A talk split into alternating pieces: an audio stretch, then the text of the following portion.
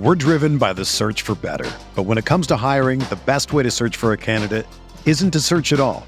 Don't search match with Indeed.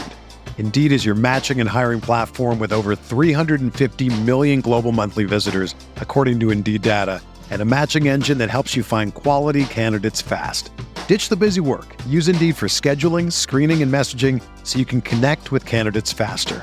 Leveraging over 140 million qualifications and preferences every day, Indeed's matching engine is constantly learning from your preferences, so the more you use Indeed, the better it gets.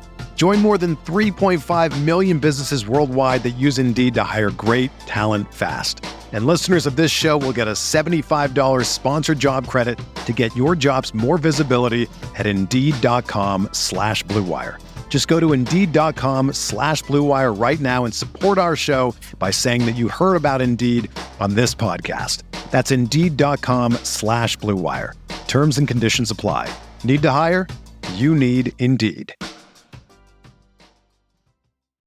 Quick note and an apology before the episode this week. I did not get my microphone plugged in. Those of you who don't like the audio, big apology on my part. It's the default computer audio from my computer, so I'm probably not going to sound as great. We'll work hard not to have that happen again, but apologies, guys.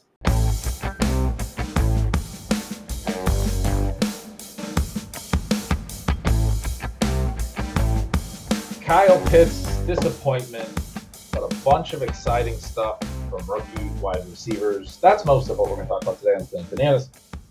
I'm Ben Gretch. You can find the Stealing Signals newsletter over at bengretch.substack.com. With me, as always, is Shawn Siegele. You can find all his great work at RotoViz. Sean, not necessarily a fun set of topics today, but we do have to talk a little bit about Lance. I'm not looking forward to it. I'd prefer if we just moved on. But yeah, rough week. Rough week two. Uh, not, I mean, it, it, it really wasn't. And that's almost what's so heartbreaking about it because there was a lot, there's so much going well, you know. Jalen Waddle, you, we've joked you had ranked top 10 for, for a period of time at wide receiver, way above where he was going, has the monster game. Uh, we get the amazing Garrett Wilson outcome. Drake London continues to be fantastic. We get good news on Treylon Burks, who I'm excited to talk about, even though the Titans looked absolutely awful. There were a lot of things to be really excited about. I'm not that worried about Kyle Pitts, which we'll get to. So much to be excited about, and yet the Trey Lance thing really is sort of the headline of week two. Just so unfortunate. It is. And I mean, there are so many layers to this. First and foremost, it's a human story to where the biggest disappointment by far is for Lance himself. He's going to now head into his third season with the 49ers, having basically not played for three years because of the pandemic being the backup and then this injury. For any of us, you know, to be kind of removed from what you love and what you do for three years. Now, I mean, in all of those situations, he's going to be with the team. He's going to be practicing. He's going to be working on his craft. You hope that he's getting better. Uh, he seems like um, we don't have a ton of insight on this necessarily, but he seems like a fantastic person. And so, I mean, he's doing a lot of these things behind the scenes. He's not necessarily completely removed from being a football player, but I mean, now you have three years essentially without games. That's just heartbreaking from a real life perspective. From a fantasy perspective, uh, obviously, it's very hard too because, I mean, you you want to make sure you put the emphasis first on the real person. But one of the things about fantasy football now is that you have just this immense community and you have all of these people rooting for you and, and have their own sort of emotional investment in the actual NFL games, obviously the fantasy games. And so, I mean, the collective impact on people in the fantasy community also is, is very significant. And you think about all the people whose Sundays were ruined and, you know, both feeling for him and obviously now where they are with their team. So we're going to talk a little bit about the team perspective and the fantasy perspective. But again, you know, mentioning that yeah, first the biggest foremost, issue is that it's him. Yeah, right. Yeah, first but, and foremost, it it sucks for Trey Lance. Absolutely. And so I was kind of telling you before the show that the first wave of games, Ben, was one of my favorites of all time. Of all time. Right? You have this crazy comeback by the Miami Dolphins. I mean, for us personally, we have Tyreek Hill on one of our best teams. We have Jalen Waddle on a huge number of teams. One of the things that was kind of fun when we were drafting the Chasing Stolen Bananas team with Pat and Pete was that some people in the chat were giving me a hard time about having Waddle ranked ahead of AJ Brown for a big part of the offseason. And I think that was wrong. I think that AJ Brown is going to outscore him, even with the difference in their two games in week two. And I did move AJ Brown ahead of Waddle uh, in, in, the last you know week to ten days before the season finally started. Finally figured it out. That's right. That's right.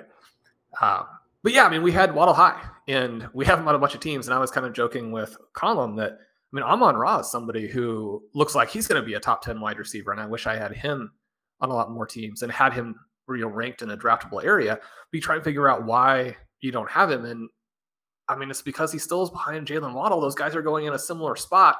And so kind of the play here would have actually been to to reach on Waddle, have him on the team, and then put Amon Ra on the same team. And that's one of the areas where you can actually get stuck by trying to make sure you don't get ahead of the game at ADP. But at the same time, you know, you get too aggressive, too confident in your own rankings, and you can you can really get blown out when you are wrong. And we talk about having a lot of humility. Anyway, this early wave of games with Garrett Wilson, Ben, as I was kind of thinking back on the shows and the draft shows and draft season, I mean, we're not right on everything by any stretch. We weren't this year. We won't be in the future. But it, it was exciting for me. I, I mentioned that I don't really mind being wrong for myself, and I don't like when my fantasy teams lose. But part of it is that I'm comfortable with being very aggressive. I'm comfortable with the teams losing, especially in the short term. I like to take a bunch of risks. Often those work in a big way. Sometimes they don't work at all. But when we recommend things and they don't work for the listeners, then it is hard. We want the people who are stealing bananas fans to to do well. And so from that perspective, it, it makes us feel good when we're right for the listeners it does worry us and bother us when we're wrong. Thinking back to those draft shows and taking Garrett Wilson basically every show and trying to explain how we didn't understand his ADP, it seemed to be the most broken ADP eh, just in the entire constellation. I mean, just in, in all of drafts to have someone who was the number 10 overall pick, an elite prospect to watch what happened with rookie wide receivers in the last several years and to see him sitting where he was sitting in drafts. And this is one of the things that we talk about a lot where you want to structure your drafts so that you have asymmetrical upside. And one of those things is to mildly sell some of the environmental things because those are already priced in. But if the Jets end up being a little better than expected, and we don't know that that's going to be the case, I mean, this could be a situation where Zach Wilson does come in and take this offense down with him, at least to an extent, at some point during the season. But already Garrett Wilson has been so good that he seems like the guy who will not go down with the ship. I mean, Corey Davis obviously isn't going to be able to maintain his current scoring. Elijah Moore actually hasn't done that well. You think that the Garrett Wilson emergence probably helps his floor, hurts his ceiling as we look to you know the rest of the season. But I felt really, really good about Garrett Wilson.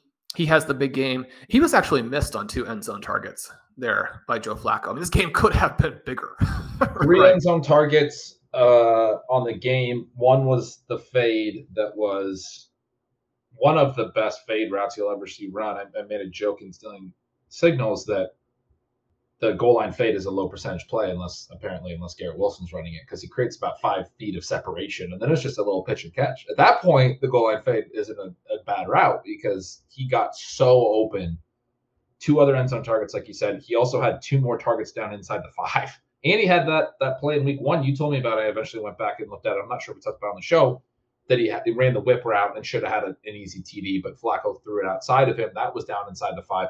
The two other that were inside the five here in week two, one of them was the game winner. He caught, catches it. It's not an end zone target technically. Catches it at like the one yard line and walks in.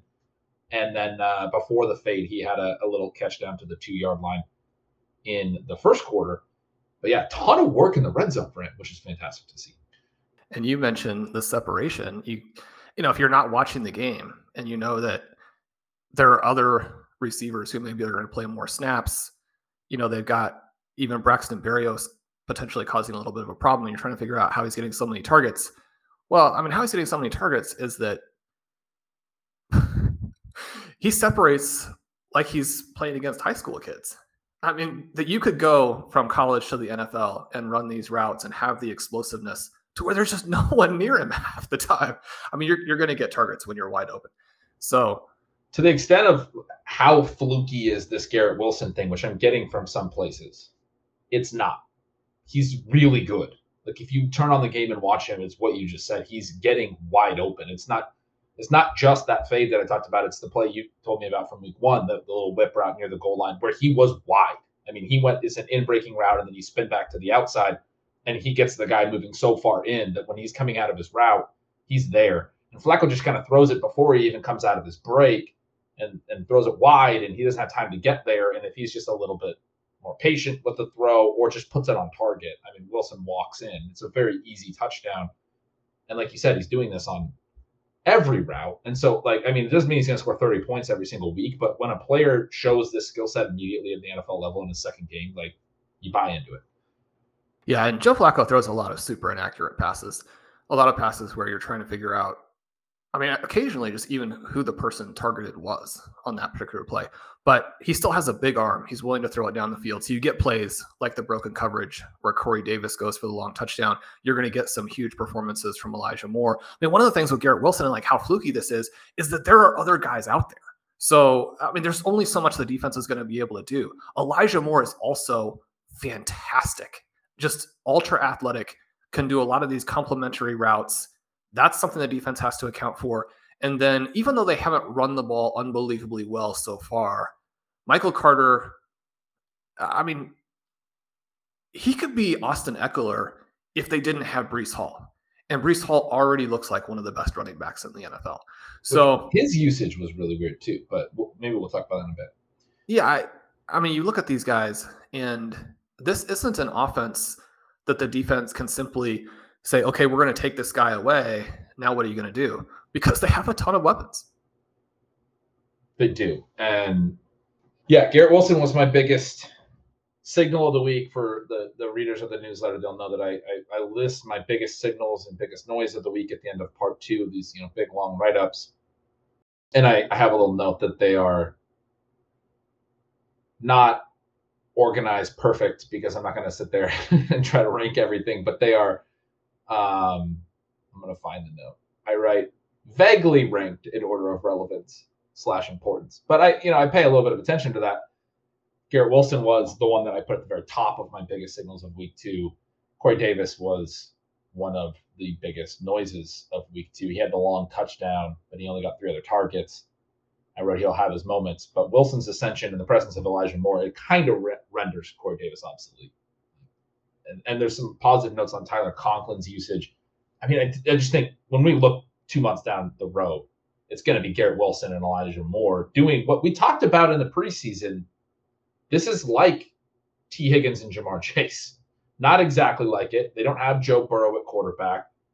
Garrett Wilson, not quite the prospect of Ja'Marr Chase, but that's what we, we kept saying. Why is Garrett Wilson going where he's going? Because it's not a bad thing that Elijah Moore is good, just like it wasn't for Ja'Marr. Like Ja'Marr, and and what we're seeing now, the rookie can come in and actually be the better of the two. He was the higher pedigree prospect. He was a top 10 pick. Elijah Moore was a second round pick, had a great rookie year.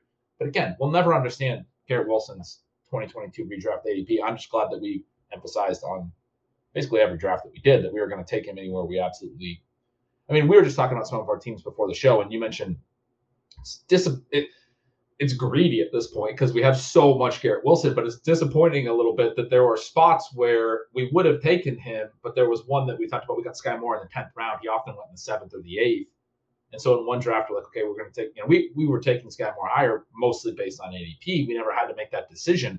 In this draft, Sky Moore falls. We take Sky Moore, and then Garrett Wilson doesn't make it back to us in eleven. We don't have Garrett Wilson on that team as a result of Sky Moore falling, but we would have taken Garrett Wilson in the tenth round there because we took him the tenth round. So well, we started taking him in the eleventh and twelfth because yeah. that's where he was going. We were able. And so yeah, I mean, you end up. I mean, again, it's a, a thing of like how far ahead of ADP do you want to be on somebody who you feel very strongly is going to smash anything in that entire range. The flip side is that if that person goes down, Right. then you have Trey holes in your roster, which is Yeah, I mean, what we have at the QB position in some of these deals. But before we move off of Wilson here, too, I just I, want to mention again this idea of selecting talent and believing that talent is going to drive volume instead of the other way around. That Davis and Berrios were not the issues that it seemed like they could potentially be. And I mean, we have plays like this all throughout the double digit rounds, and some of the plays haven't hit, and some of the plays where there were situations where people are saying, okay, well, yeah, we understand why you like the talent there, but there are some things within the context of this offense where we think the offense is going to limit the players. And you think about some of those guys in the early going, like Albert O and Noah Fant. You can be wrong on elite talents at those prices because when you're right, the upside is so valuable to you. Also, as the season progresses, you still have the chance to be right because the talent is there. Whereas when the team realizes they've made a mistake and they go away from this very specific way of running the offense, then the plays that required that type of offense, those are all dead. Right. So, again, you're not going to hit on all of these, but I strongly believe that that way of thinking about predictions, or I should say, that way of thinking about projections, that way of thinking about talent, and that way of thinking about roster construction is incredibly important to building these super teams. I mean, we're not going to just sit here and pound our chest all, all show, but that's, I mean, we talk about that. Big shot. That's what we try to we try to tell people all draft season. I mean, we we, we, did our best, right? I- I feel very comfortable with what we put out there in terms of those points. I think they have shown, like you said, to be very valid through these first couple of weeks. It's been so exciting to see.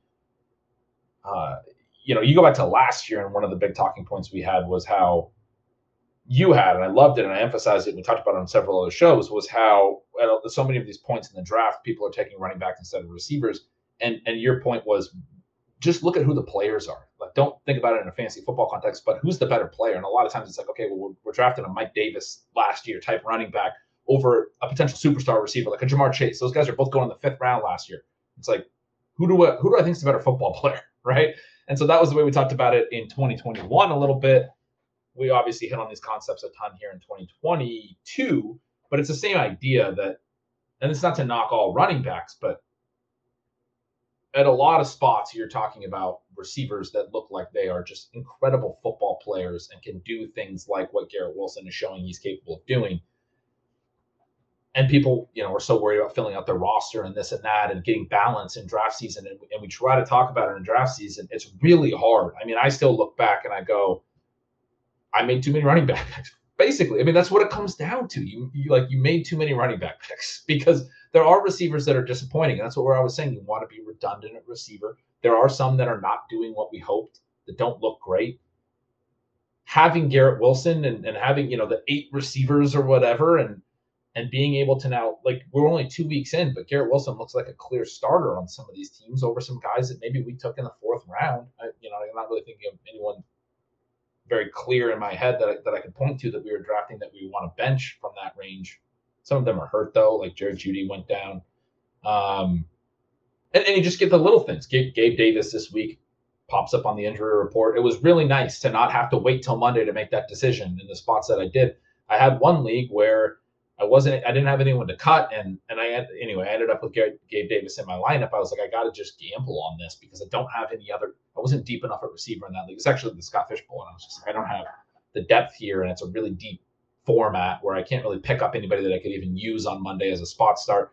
So I just left him in the lineup. I'm sure there are people who didn't draft enough depth that had similar decisions. A lot of the other leagues, it was like, well, you know, we either had DeVonta Smith or, or Treylon Burks or guys like that as options on Monday, or it was, I know in one league it was with someone else, not with you, Sean. It was, well, we'll just put in Darnell Mooney instead. And that didn't go well. But like the point is, you have, a, you know, whatever it was, a sixth round receiver that you can just slot in when Gabe Davis isn't certain. So you maximize this upside throughout. And and and like I said, I mean, there's a lot of. Mooney's a great example of a guy who isn't doing what we hoped for, And anywhere I have Mooney and Garrett Wilson together, I don't have a lot of Mooney. I'm not sure if I even have the situation, but it's very easy after two weeks to be like, oh, well, Garrett Wilson's now my sixth round pick. He's the guy that I'm going to start every week. So it's that. It, it, anyway, as, as, you were saying, but it's very cool to see, uh, as our buddy Pete Overzet tweeted this week, that in the, the big best ball mania over on Underdog in the main event on FFPC, the number one team in both formats right now is a zero RB team, which you would sort of expect. We talked about how this was a year where there's a lot of 27 year old running backs or older running backs in those first couple of rounds a lot of ways. Been worse guys, than we. I mean, worse than we thought. And we thought it was a risk, but man, it's been it's been worse. So yeah, Derrick Henry and all of these things. We didn't expect it would be this bad, but the idea was these guys at this age and having shown some of the skills decline are probably not superstar players anymore in the way that some of the receivers that we have the option of taking might be. And and I mean, it's just anyway, it's, it's only been two weeks. Again, I don't I don't want to do too many victory laps or, or, or jumping around, but at the same time, like there's a there's an element for our listeners. This is not for people who don't play our way. There's an element for our listeners where I want to set I want to reinforce these points that we were trying to talk about and say this is what we meant now that we have some some data to, to explain it better. Yeah, I mean there's so many things here. First round wide receivers averaging 52.8 points through two weeks. First round running backs averaging 30 I mean, that gap is going to close, but I mean, already the running backs are in deep, deep trouble. So you mentioned not taking victory laps. I mean, one of the things here too, and one of the things that's nice is just that when you are right, you can just relax and not, you know, have to to worry about a lot of those types of things. But I, I wanted to say one of the things that popped into my head as you were talking about this talent element too is the sort of the flip side of it, even at running back, where one of the things that I'm so excited about with Garrett Wilson, we have Jahan Dotson on teams where we haven't played him, is that that method of drafting allows you to also get those running back picks in there in the dead zone. And one of the things that we've talked about this season, which I don't think is played out yet, but still could, is that you can also then take some of those running backs who do have the talent, or at least you want to gamble on them having the talent and see what happens to where Travis Etienne, Breece Hall, J.K. Dobbins, I'm actually really excited about having those three guys on teams and what that could mean as we get into the middle of the season, as we get to the end of the season. I mean, just think about 2021 and how it's just so easy to get kind of ahead of the game. So many of the things that determined tournament championships last year, I mean, they were not obvious at all. I mean, you would have no idea that those things were going to play out that way after two weeks. There's so much yet that we don't know. Now, if J.K. Dobbins it really is week to week, or or if he turns out to be month to month, anything like that, then obviously the enthusiasm for Dobbins is going to diminish. At the same time, I mean, almost even if he misses half a year in a seventh, eighth round pick, I'm pretty excited about him because these kinds of teams should still be alive.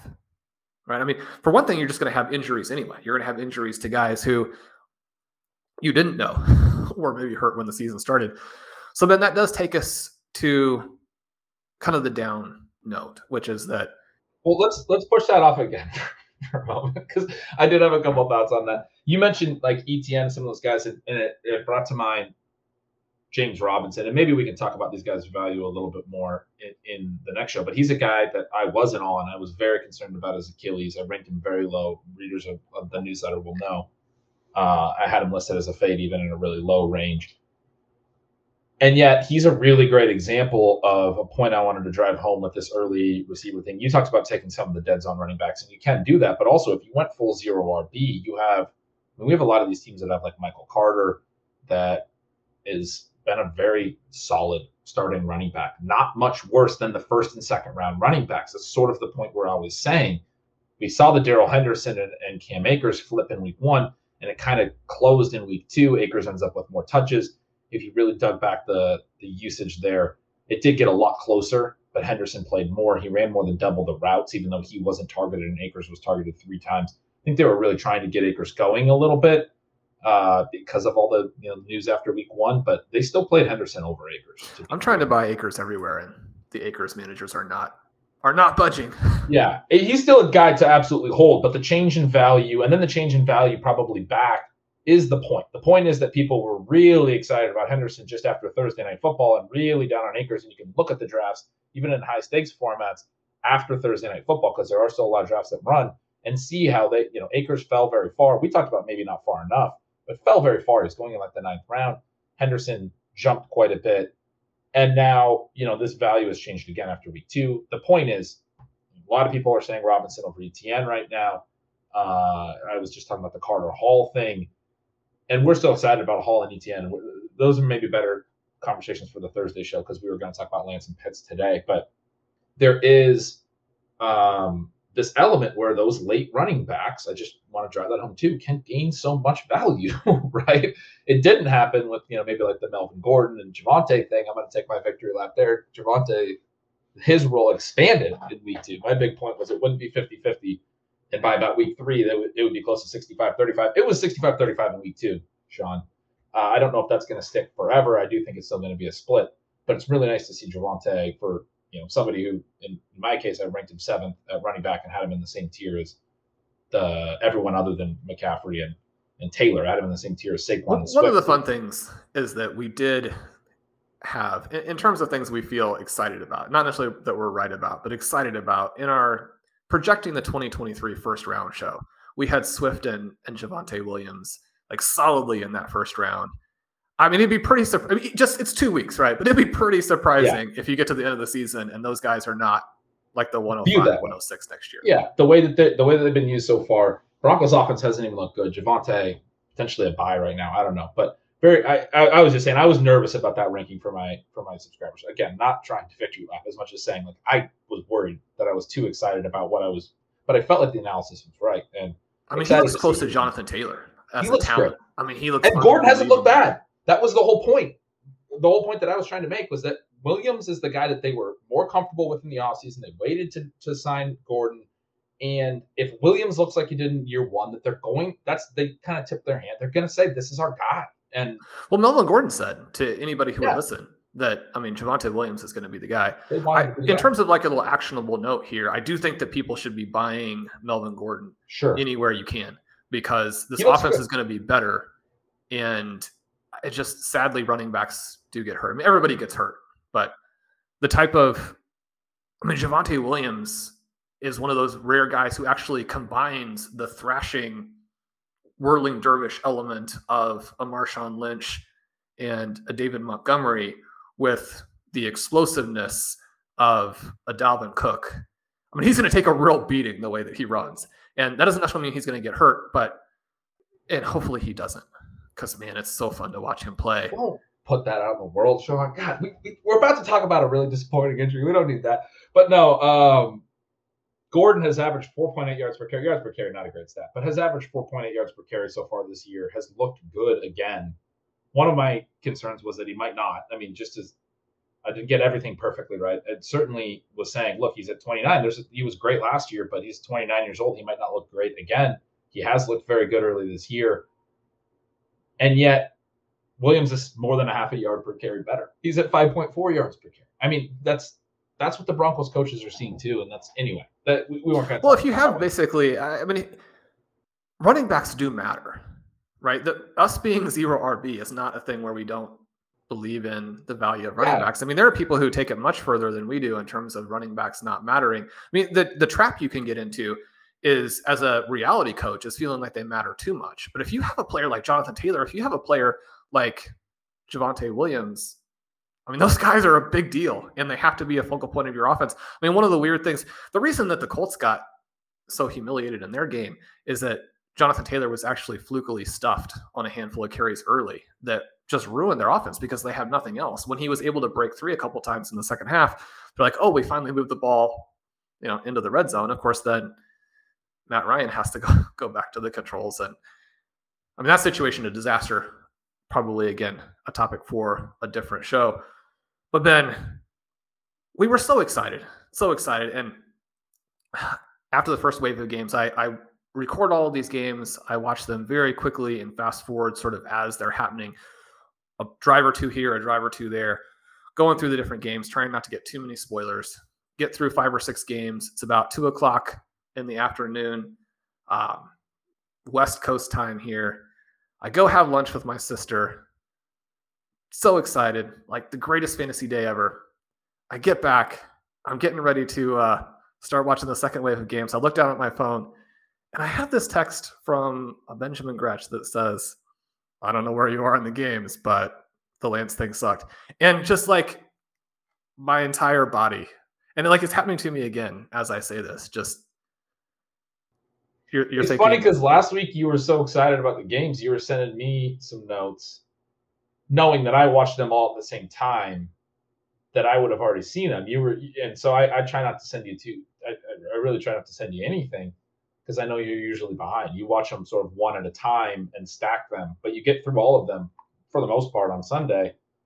Um, and, and anyway, you were sending me some notes that I was like, oh man, he's gotten really through it in week one. And so in week two, I figured maybe you'd be on the same spot. But after the Lance thing, I didn't, I didn't, uh, I didn't message you for at least an hour after it happened.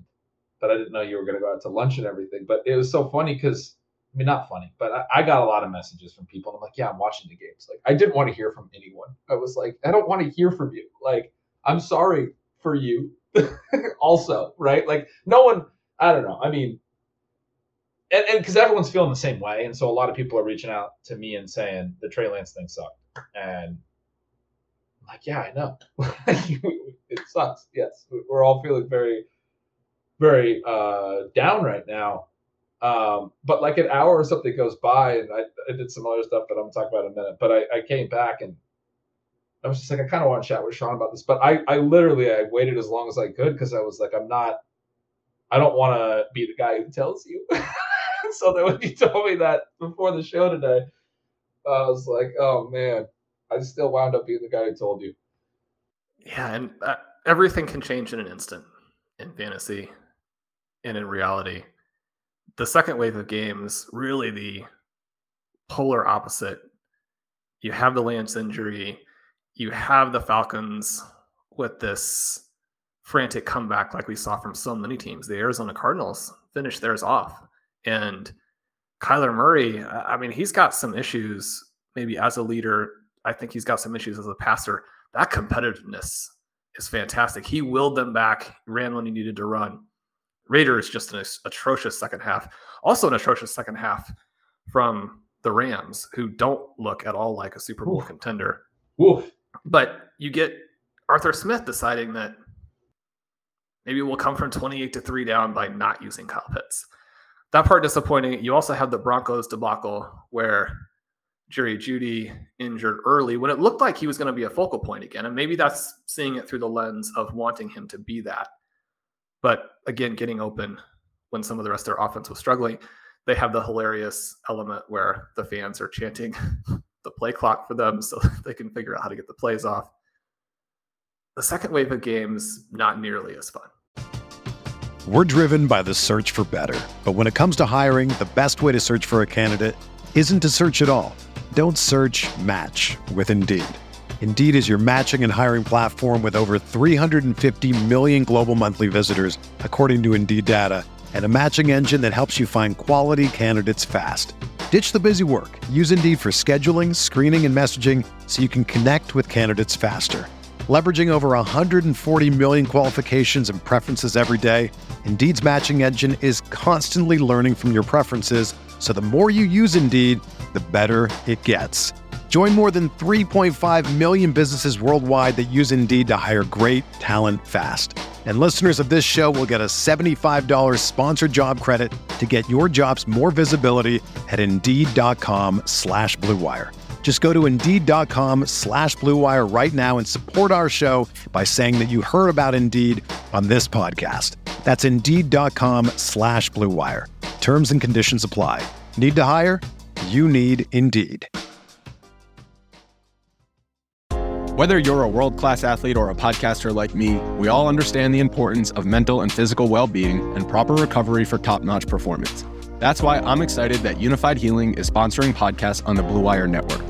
Unifyd Healing is a new and super innovative global network of wellness centers powered by Energy Enhancement System, or EE System. If you haven't heard of the EE System yet, then you'll want to listen up. This technology promotes wellness, deep relaxation, purification, and rejuvenation.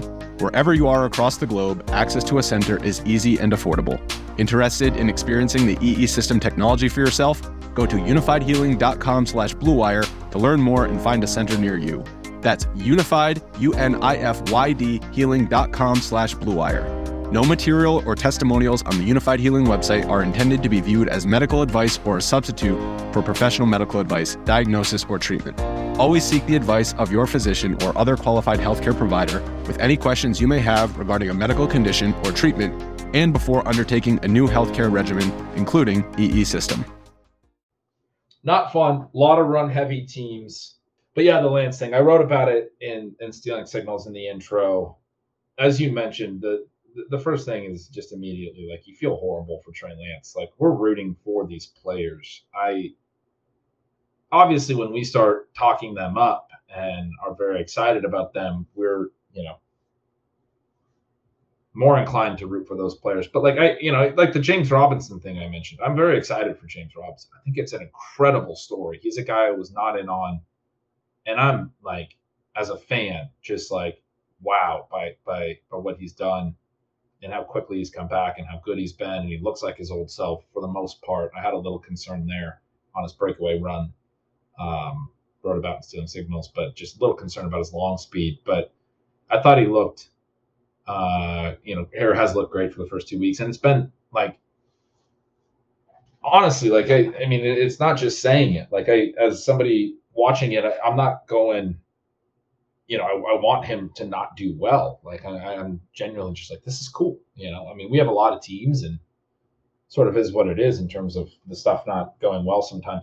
But anyway, the, the guys that you really like are the ones that you really, you know, you pull for and you root for and you, you start seeing them through rose colored glasses and a biased lens and you're, and you're a fan of them. You know, I was, I did this last year with Justin Fields all year and and I wrote in Stealing Signals after week one. It seemed like Trey Lance was going to be my Justin Fields this year because I didn't think his week one was that bad, and we talked about him last week. And but also there's the element of our teams, and for me it was this acute awareness and a very selfish one, but pretty quickly that the Trey Lance teams didn't do great in week one because he didn't have a great game.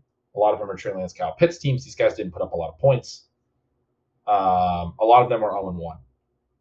And one of the things I would say, and I, I, didn't know it necessarily, but I'm a obviously like sort of an analytical guy. There's things that I'm thinking about. I didn't like put this in my mind, but I was really looking forward to Trey Lance playing well. I, I, I think I knew somewhere subconsciously that a good Trey Lance game would go a long way for a lot of my teams to get them back to one and one. A lot of overwhelmingly the teams that I had that went 0 and 1 in week one were the teams where I drafted Trey Lance, or there's a big correlation there. And so it was an excitement level of that's of anything I wanted in week two specifically, it was Trey Lance to come out and have a great game against the Seahawks, who I've been talking about as you know being a joke for the whole offseason. And I was so excited to see that. Also for the for the rest of the season stuff and everything else, you know, the, my own talking up Trey Lance all offseason, wanting to see a big game early, wanting, you know, I, that there's nothing that I would have rather seen yesterday than Trey Lance play incredibly well. It just would have been a very optimistic and positive thing on a lot of levels. And so again, the selfish element of it, when he gets hurt right away, it's an immediate and acute awareness that these overwhelmingly 0-1 teams now have an early injury, which means very low points at the quarterback position, and are now very likely to go 0-2 on top of the fact that they don't have Trey Lance for the rest of the year. And just like some of our teams are not going to work out. That's why we draft a lot of teams, Sean. I mean, you know, some people ask me like, how many teams are you playing? They're so wild by it. It's like, you know, when you put as much time into it as we do, there's a diversification. There's we are just talking about with Garrett Wilson. Like right now, we're sitting here feeling like we didn't have him in enough teams, and yet there's a possibility that you know injuries can happen. I definitely don't even want to put that on the world with Garrett Wilson, but like that that happens even before he has the game like yesterday. What if he got hurt in week one? We would have you know been feeling the opposite. Why did we have so much Garrett Wilson? So we try to balance those things as much as we can, as well as being pretty you know within the context of being pretty aggressive generally when we think things are very wrong. And Lance is an ADP that we felt was pretty wrong all offseason. We thought he should be in the, the top seven, basically, right behind Hurts, right behind Kyler, and in that tier for most of the offseason. I moved him back a half tier with the Garoppolo stuff. But part of that, to be completely honest, was just I already had drafted him so much. It's like I need to move him. Sometimes I do that with my rankings where I'm, i feel like I'm, I'm moving guys down just to temper myself because in every draft I'm in, he seems like the best quarterback value. And his, his ADP dropped a lot late. And so we added a lot more Lance. Ended up with plenty of Lance bags. But you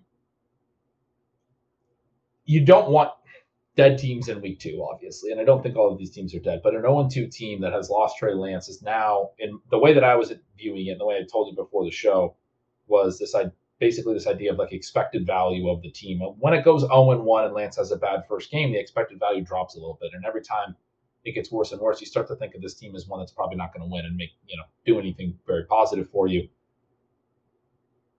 The second Lance gets hurt, there's this idea that that small drop in week one that could have easily rebounded in week two, and you could be one and one and be very optimistic about that team and feel like it's great going forward. It has a positive expected value for the rest of the year. It immediately is saying, you know, this feeling of okay, now we're 0 2. We don't have Trey Lance, which is a big part of how this team does well. Is this thesis that Trey Lance can be a top five quarterback? The expected value now, how does that team make the playoffs at 0 2 and, and doesn't have that key player, that early quarterback pick? Expected value idea is the way that I would articulate it because to me like that was sort of the feeling was like these teams are now like they're not dead they're not completely gone but they're maybe you know 15% to do anything now. They're, they're very low now. I have to have everything right at running back and receiver and tight end and I got to find a replacement a quarterback to overcome the 0 2 deficit right? Let alone then get the luck in the playoffs and all of that stuff. Um so from the very selfish level that was, you know, I mean, it's weird with a quarterback, but it, it kind of makes sense because so many of these teams were, you know, one elite quarterback and no other quarterbacks on the team, and they're deep formats, so there's not a lot of quarterbacks available. And we are redundant at receiver. So if a receiver gets hurt, that's really unfortunate, but we have a lot of them. And we're also redundant with late round running back options. If one of them gets hurt, you can kind of just waiver them away. I probably would say that Lance and Pitts are the two guys that, of anyone, individual players with you know where I ended up with exposures that I wouldn't want to to fail because they are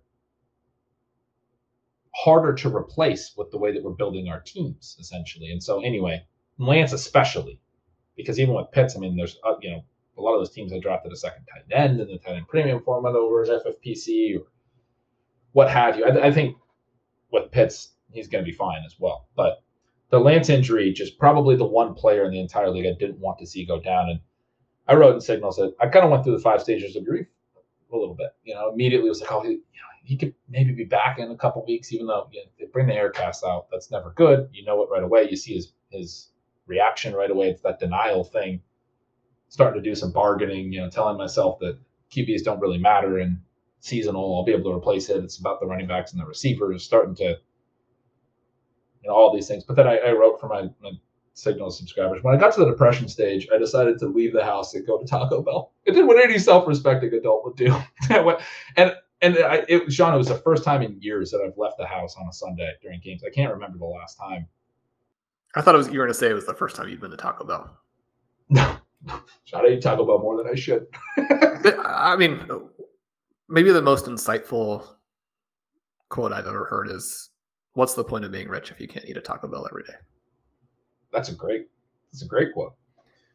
I mean, we don't have to deal with that situation yet, but we're also eating a Taco Bell, so I try not to eat there too much, but um, yeah, I was just like, I, I want Taco Bell. Uh, I'm, I'm, what I what I wanted was to not be watching the games anymore, and I didn't watch them very closely for another hour or so. Um, especially that Niners game, it was really hard to just even watch the game. I'm not trying to make anyone feel sorry for me. I feel like I, I got a lot of responses from that intro on stealing signals, and a lot of people saying that it articulated how they were feeling. That was sort of the point of me writing it. Was not it was a little bit cathartic for me, but it was. I think that this can be a lonely thing, and if you had Trey Lance on your team and you're dealing with some of these emotions, it was hard, I'm sure. And I've I've watched a lot of player injuries. I've had this feeling a lot, and I've never gotten up and left watching the games. I've been bummed, but you know, I, I read Stealing Signals. I've been doing it for seven, six years now, or whatever it is, and I, I need to keep watching the games. Like my job, I take it very seriously. The Lance one broke me a little bit, and and I'm sure a lot of our listeners felt similarly to what I was just describing. So the main reason I'm sharing it again, it's not for anyone to feel sorry about me. I don't want anyone to feel that way at all, or, or to hear it that way at all. I think there is probably some power in acknowledging that we care about this stuff more than we should. Maybe we're grown man children. I don't know, but um, this idea that that you know this stuff can suck sometimes, and and if you are feeling that way, hopefully, hopefully, just knowing that uh, that it's not just you; it's a lot of people. So I had this conversation with a lot of my readers who reached back out to me after I wrote about it and said, you, know, you described how I was feeling very well. So hopefully, some of our listeners uh, feel the same way. Again, not talking and telling that story for any reason other than that. I hope. Uh, well, you say care about it more than we should, but I would emphasize that an important part of having a good life is that you need to be fully engaged in the things that you're doing. And so, I mean, if you are spending your time doing fantasy football analysis, if you're spending your Sundays enjoying football and, and watching the games, to have a good life, you've, you've got to be emotionally invested in that. And so,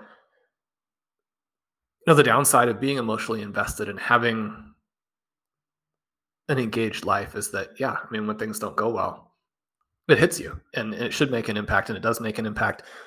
For me, the biggest issue is is on the best ball side. I talk a lot about not overly diversifying because you diversify yourself out of the results that you would get when you're right. And so you never have the big wins that you need. And then in the years that you're wrong, you also don't win. The downside of that is that you, if you have a year where you're wrong, or you have a year where there are significant, devastating injuries, then yeah, I mean, you, you lose a big chunk of the money. So, especially when you talk about the two elite quarterbacks in the window element of best ball, if Lance is one of your two QBs in the window on a lot of teams, those teams have a big hole blown in the roster now. There's really no way around that. I mean, the second QB could play well enough to keep you alive if the rest of your team is unbelievable. Connor and I have this team that is Christian McCaffrey, Saquon Barkley, D'Andre Swift, has Patrick Mahomes, it has Garrett Wilson, which is fun because obviously if you're going to start with those running backs, you need to have some of those other wide receiver hits. But its second QB is Trey Lance. And so now you go from having Mahomes Lance to just having Mahomes. And your path gets much, much narrower. So you're still hoping for the miracle in those situations. I think it's disappointing because we didn't get to see, right? You mentioned uh, losing the guy early in the season is a big blow. Losing him in a game in redraft where you started him and you get the two points and you go to 0 and 2, that is a big blow. But just not being able to know now whether or not the thesis was going to work. I mean, I think you have to have some concerns about whether he would have been able to hold up to Kyler Murray and Jalen Hurts and those guys because, especially Hurts, looks like such a huge hit, and he's really exciting to have on a bunch of other teams. So from that, but from that perspective, you know, we just we would have liked to have seen so much anticipation. Yeah, just wiped away. From a redraft perspective, I do want to pretty positive though. I guess I'm still very optimistic. Have some Lance teams that are two and zero, oh. and the one that we drafted as part of the contest with Eric, two and zero, oh, a fun team. You got to figure out a way to now get across have some main events that I drafted with some other folks. You and I, fortunately, actually don't have a, a ton of Lance on our main event teams. We do have a couple. Those teams aren't looking great. The other teams, then it just it's a really exciting start. But I have a lot of Lance in main events, and they kind of run the full range of 2 and 0, 1 and 1, 0 and 2, and 0 and 2 if it's stacked with Pitts. You're, you're thinking it's not just 0 and 2, but the point total is very low. And so, from that perspective, you've got to dig out there as well. I think the hard thing for me when looking at these Pitts teams and thinking about our readers and listeners is that if you're 0 2 in a lot of home league formats that are win loss based, it's now a long road back. If you don't have that points avenue, then it can be trickier.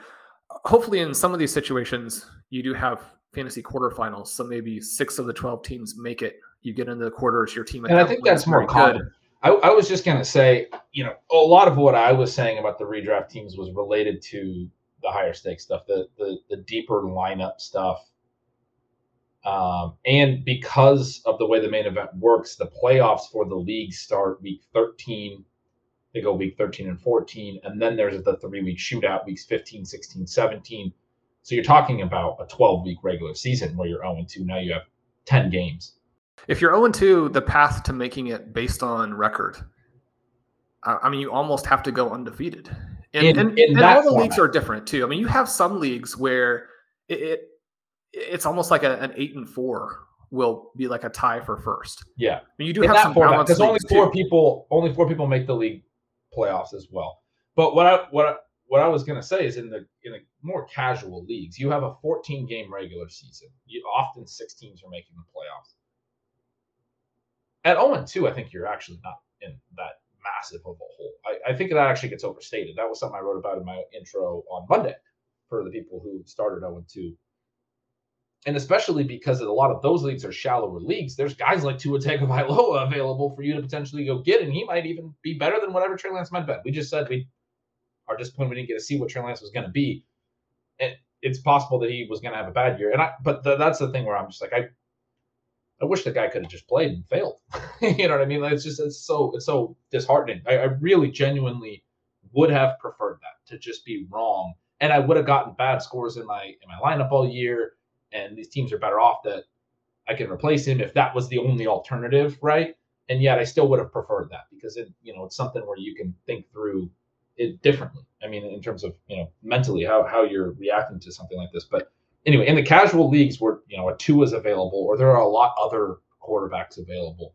And I think that that is important because one of the things that we've seen this year is that a lot of these top QBs are separating as expected, especially Josh Allen and then the hybrid QBs who were hitting.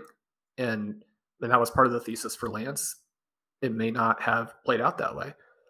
But you also have some extremely inexpensive quarterbacks. I mean, late round QB is not an impossible path. I mean, it's still a way to play this. Carson Wentz is not a good quarterback, but he has a ton of weapons, and the commanders are going to trail. Jared Goff, not a good quarterback. It was amazing how inaccurate he was in leading the Lions to score almost every possession. I mean, he looked bad, and yet Amon-Ra St. Brown, D'Andre Swift, TJ Hockenson, DJ Chark, who didn't catch any of his four targets because they were terrible passes and Jameson Williams is coming. Jared Goff is going to score a ton of fantasy points this season. You mentioned Tua. I mean, he's a very obvious one, but we also have the rookie quarterbacks potentially coming. Malik Willis could be someone who's out there for you during the fantasy playoffs. Probably not yet. And then uh, we're not very far away from seeing a quarterback change in Pittsburgh. Yeah, I'm really excited about Pickett. That was the name that I gave my subscribers as I think you lose Lance, you go to two QBs in those formats. You got to have one to start now. They're, they're sticking with Trubisky for week three on the short week. He's going to play Thursday night. It's on the road. He has not looked good in weeks one and two. They did get a win in week one, but their defense was dominant against the Bengals. They basically won in spite of Mitchell Trubisky, and then he looked real bad in their loss in week two. If he looks bad again on the road Thursday night, I've been saying it since the the preseason basically, but I thought we'd see Pickett by week four I'm encircling that game because it is after a Thursday night, or you get a 10 day break. You get the home game. A lot of coaches like to start their rookies off at home, and they get the Jets in week four. So if Trubisky plays poor again, they fall to one and two. My expectation is I, I, I wrote this week that it's better than 50 50 that Pickett starting week four. I, don't think that means it's a lock, but it's I, I do think it's better than 50 50 because Trubisky's played bad. And I, I think, first of all, for him to play better is a low probability situation on the road tough tough environment in Cleveland, short week. Um, I think there's some possibility if that game gets out of hand, we see Pickett on Thursday, and you know they get him some run, and then start him in week four. I also think if they don't start him in week four, if Trubisky has a decent enough game in week three, maybe they go to two and one, maybe they win that game. If Trubisky plays poor against the Jets, they have a really tough upcoming schedule after the Jets game, that they might have a quick hook with him in week four. We might see Pickett come in in that game and then say, hey, all right, enough's enough. We can't let the season get away from us. We're two and one, but in spite of you, and, and they might go to Pickett during the week four game. So I think there are a lot of paths that by the end of week four would be we might see Kenny Pickett by that point. And Pickett, when I wrote about him this week, went back and looked at his preseason numbers. I didn't I don't pay a ton of attention to the preseason numbers. I thought he looked good. I talked about that in my preseason write up. I talked about it a lot on the show as we talked about Diontae Johnson, who I thought looked good with both quarterbacks and some of the preseason usage. Pickett threw 36 balls, completed 80% of them for 200 and something yards. It's like a normal one game, 36 attempts. It's like 260, 280 yards, three touchdowns, no picks. Of the 45 preseason QBs who had at least 35 pass attempts, he was second in passer rating. He was seventh in, in PFF's grading.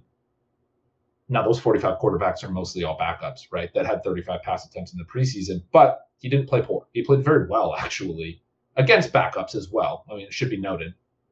I, I was. He's not no Sam in. Howell, is what you're saying. He's no Sam Howell. I wasn't very in on him, but I wasn't very in on Herbert. I said this to you before the show. You were in on Herbert as a prospect. I was not. So to me, I'm thinking of it a little bit like that, where I I was wrong from a talent perspective on Herbert, and he as a rookie wound up being very relevant in redraft. And I think this situation specifically, we talk a lot about situation and the talent around you. You just mentioned it with Wentz. They're going to throw a lot. He's got good weapons. I don't like Carson Wentz, but I can sort of buy into that a little bit. Pickett is a guy who I think is in a similar situation. They're not going to be able to run the ball. Their offensive line can't run block. They don't run particularly well. And they've shown from a team perspective, they're willing to throw quite a bit when they trail. And he has a lot of weapons. I mean, Diontae Johnson, Chase Claypool, George Pickens, Pat Freiermuth. That's as good of a group as anything you were just saying for the Lions or the or Washington. I think I would take. Well, Diontae Johnson has looked better than he's looked in these previous Yeah. seasons, where he was this monster target hog. Freiermuth is taking a step forward in year two. Really looks already ready to join. I mean, that star echelon at tight end has only caught 50% of his passes so far because Mitchell Trubisky is pulling the trigger. But his ability to get open, to catch touchdowns, to do all those things that you want So- tight ends to do, elite.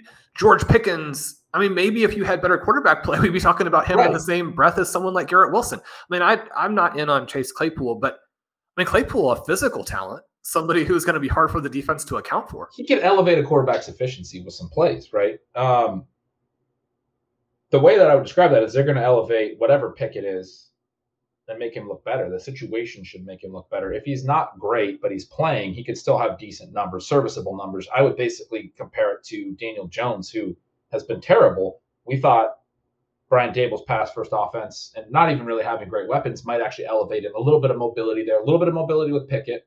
I think Pickett's a better bet than Daniel Jones at this point, who I was actually a little bit excited about from that same vein in terms of like what they might be as a player, but being in systems that might elevate them a little. The point that I want to drive home further, though, and the reason that I think he's worth stashing now before Thursday night, because I think there's a possibility we get him named as the week four starter before Sunday.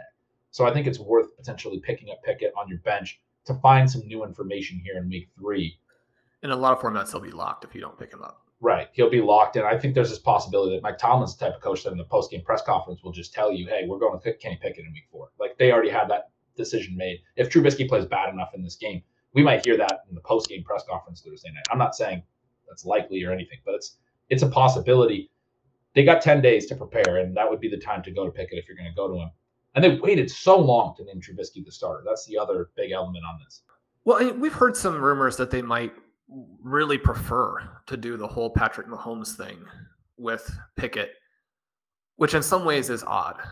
I mean, in a lot of ways is odd. But there have been so many examples of teams that didn't really feel like even elite quarterbacks were ready. The Texans didn't want to go with Deshaun Watson, even though they had someone who was not even a good backup that they were trying to run Tom Savage. it makes you feel like uh, old time television shows there is, is the direction to go in. You have Herbert, who would not have gotten to play necessarily if you don't have that horrible situation where the Chargers doctors managed to puncture Tyrod Taylor's lung. And those guys were stars. Kenny Pickett, I don't think a prospect anywhere close to the level of either of those two players, but that doesn't mean that he couldn't be a good, solid NFL quarterback. He couldn't be someone who really helps the team. It's just this very difficult dynamic when you're, you're an NFL head coach and you're asking the question can the quarterback run the offense? When you talk about being risk averse, and these teams do want to run their offenses, which you can understand, but they can move so far in the direction of the conservative take of we don't want the mistakes and we want the player out there who understands the plays. We need to let the other guy have time so that we don't hurt his career by putting him out prematurely. It's not just about winning now, it's also the long term for the younger player. Again, we have so many examples of when that guy does get in there. If he's good, he can play. And even if he makes mistakes, he can elevate the offense in ways that the backup or the guy who is starting but should be the backup cannot. And elevate the team, elevate individual players, and improve the fantasy situation for both the weapons and the quarterback himself. That's the thing that I've really slowly been trying to get to is that the error on Pickett, if we're wrong, is all pretty positive. He could he could potentially be good in redraft. And like it I was saying like I'm comparing him to Daniel Jones, but if we're if we miss, we're we're we're already saying he's probably not very good. Daniel Jones is not a guy who I think is a very good NFL quarterback. And I'm, I'm saying the situation could still elevate him to potential startability in, in one QB leagues for a team that lost Trey Lance, if you will. But if we're wrong and he's even like can play like a league average level, I'm not saying great, but if he can be what Mac Jones was last year in the Steelers situation, I think that would actually be you know, not not a top five fantasy quarterback, but he could be a top ten maybe over a stretch, right? He could be QB ten, if you will, and that's where the Herbert thing comes in. His rookie year was very um, relevant in in redraft.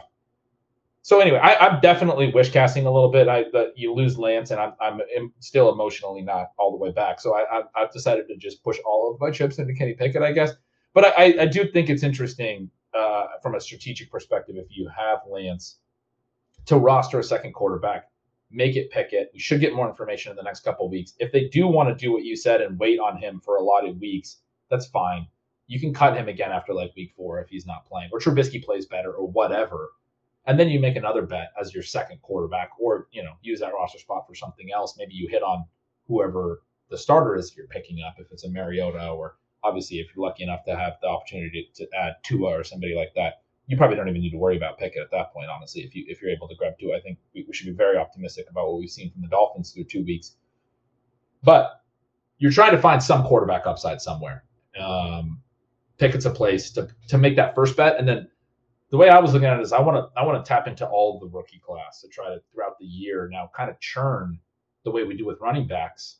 Get some more information on Pickett here in the next couple weeks. If he's not it, you cut him. You then move to Willis or Ridder in the midterm. And if we don't see those guys in the midterm, stashing Howell for the later term, I think Wentz has done enough that he's probably got a longer leash than I want him to.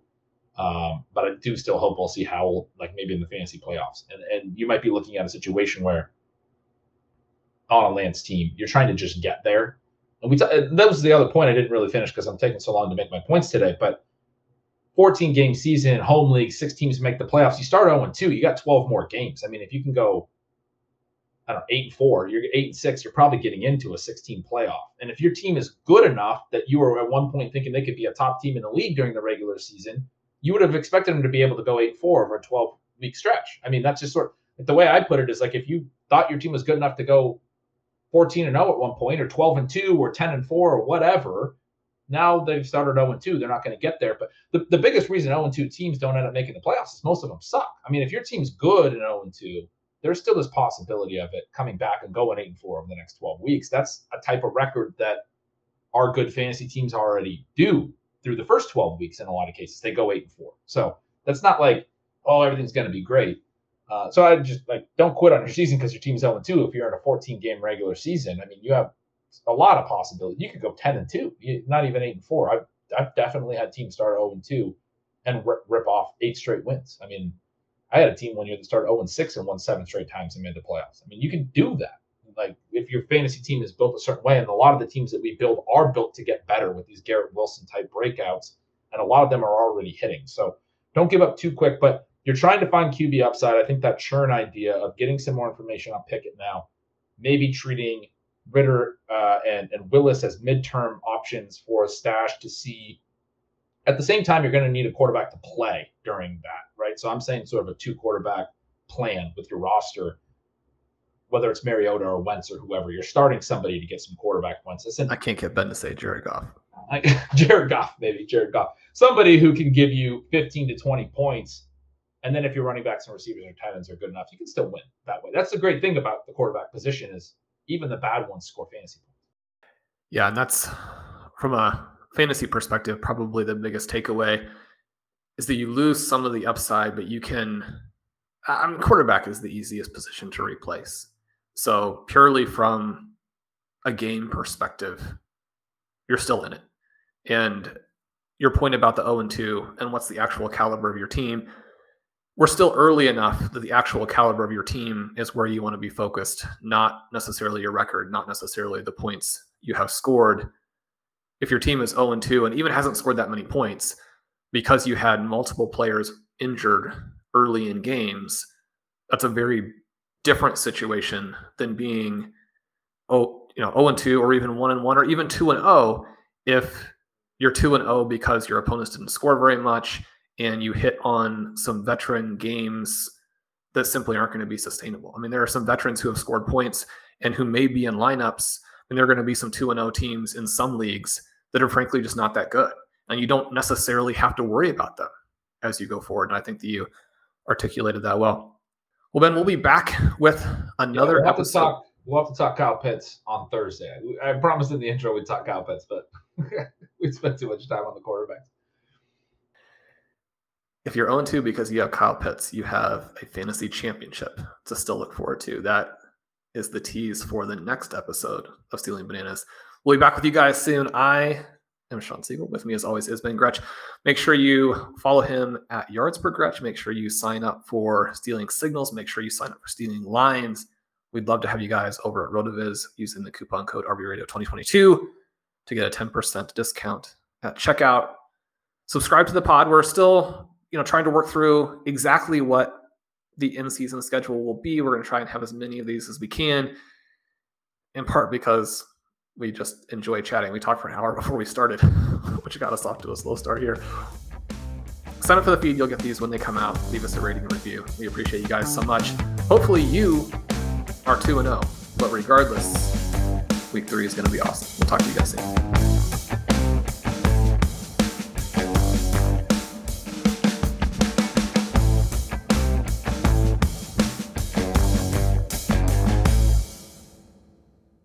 The headlines remind us daily the world is a dangerous place. The elites in charge say everything's fine, stop noticing. But you know better. And your gut knows that time is short to prepare for a world that is four missed meals away from chaos. My Patriot Supply has helped over 3 million families become more self reliant and is the company Americans trust to prepare. Go to mypatriotsupply.com and secure their best selling three month emergency food kits. Each contain delicious breakfasts, lunches, and dinners, averaging over 2,000 calories per day.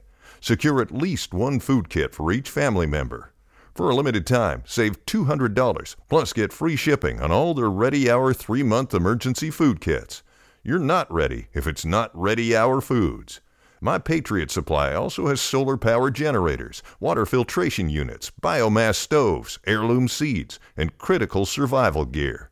Shop mypatriotsupply.com today. mypatriotsupply.com.